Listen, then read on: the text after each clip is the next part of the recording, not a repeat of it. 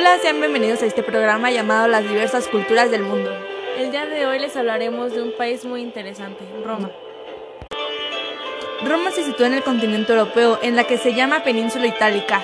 Limita al norte con la cordillera de los Alpes, al este con el mar Adriático, el Mediterráneo y al oeste con el mar Tirreno. La civilización romana surgió en el año 753 a.C. como una comunidad pequeña cerca del paso comercial del río Tíber, de la actual Italia.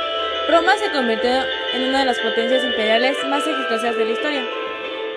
Según cuenta la leyenda, Roma fue fundada por los gemelos Rómulo y Remo en el año 753 a.C., quienes fueron abandonados por su padre en una cesta en el río Tíber. Pero una loba los rescató. Llegada la adultez, los hermanos estaban por fundar una nueva ciudad, pero entonces se pelearon. Rómulo mató a Remo y se convirtió en el primer rey de la región. La bautizó Roma, en honor a su hermano. La civilización romana surgió tras un periodo de cientos de años. En el siglo VIII, Roma era un lugar de paso y sus primeros pobladores venían de los montes albanos y sabinos.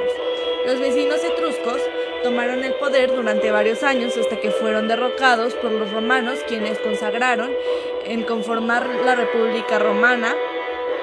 Se reconocen tres etapas en el desarrollo del gobierno romano. 1. La monarquía desde el siglo VIII a.C. hasta el siglo VI a.C. Fue un periodo de gran influencia etrusca, del cual surgió el nuevo Estado romano y un sistema político que dio paso a la República. 2. La República, desde el siglo VI a.C. hasta el siglo I d.C. Comenzó la expansión acompañada de un periodo de grandes luchas y conquistas. En la primera batalla, Roma triunfó. Con la muerte de Julio César se inició una pelea para tomar el mando de Roma entre Marco Antonio y Octavio, sobrino de Julio César, quien triunfó y dio comienzo al Imperio Romano. 3. Imperio, desde el siglo I d.C. hasta el siglo V d.C. Fue el periodo caracterizado por un gobierno autócrata, que es el poder que recaía en una sola persona, cuyas decisiones no estaban sujetas a las leyes ni mecanismos que los regulen.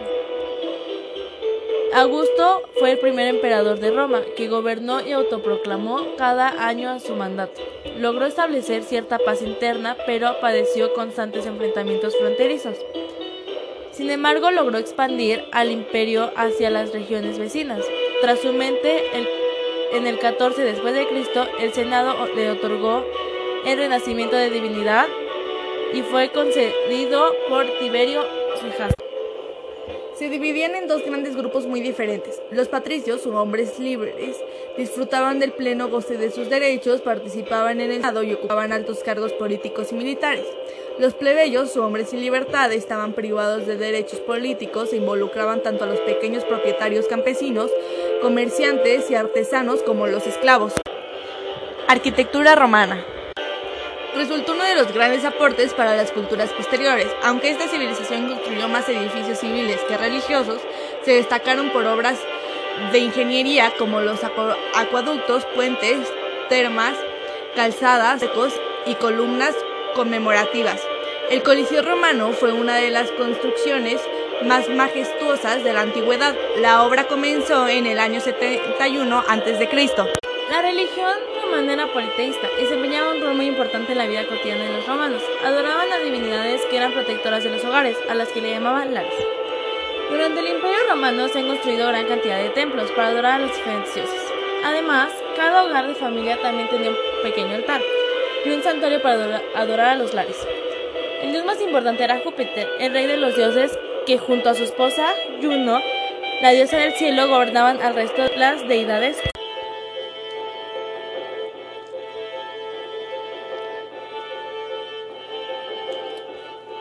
Bueno, pues esto fue todo por el programa de hoy. Es muy grato tenerlos por aquí.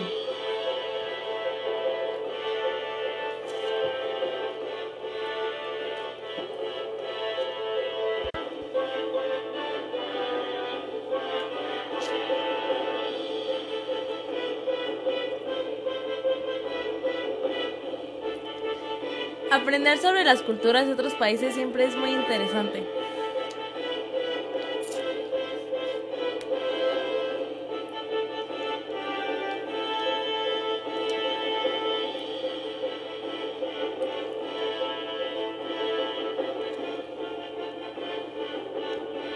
Pues aquí nos despedimos. Lindo día a todos los que nos están escuchando. Nos vemos la próxima. Chao.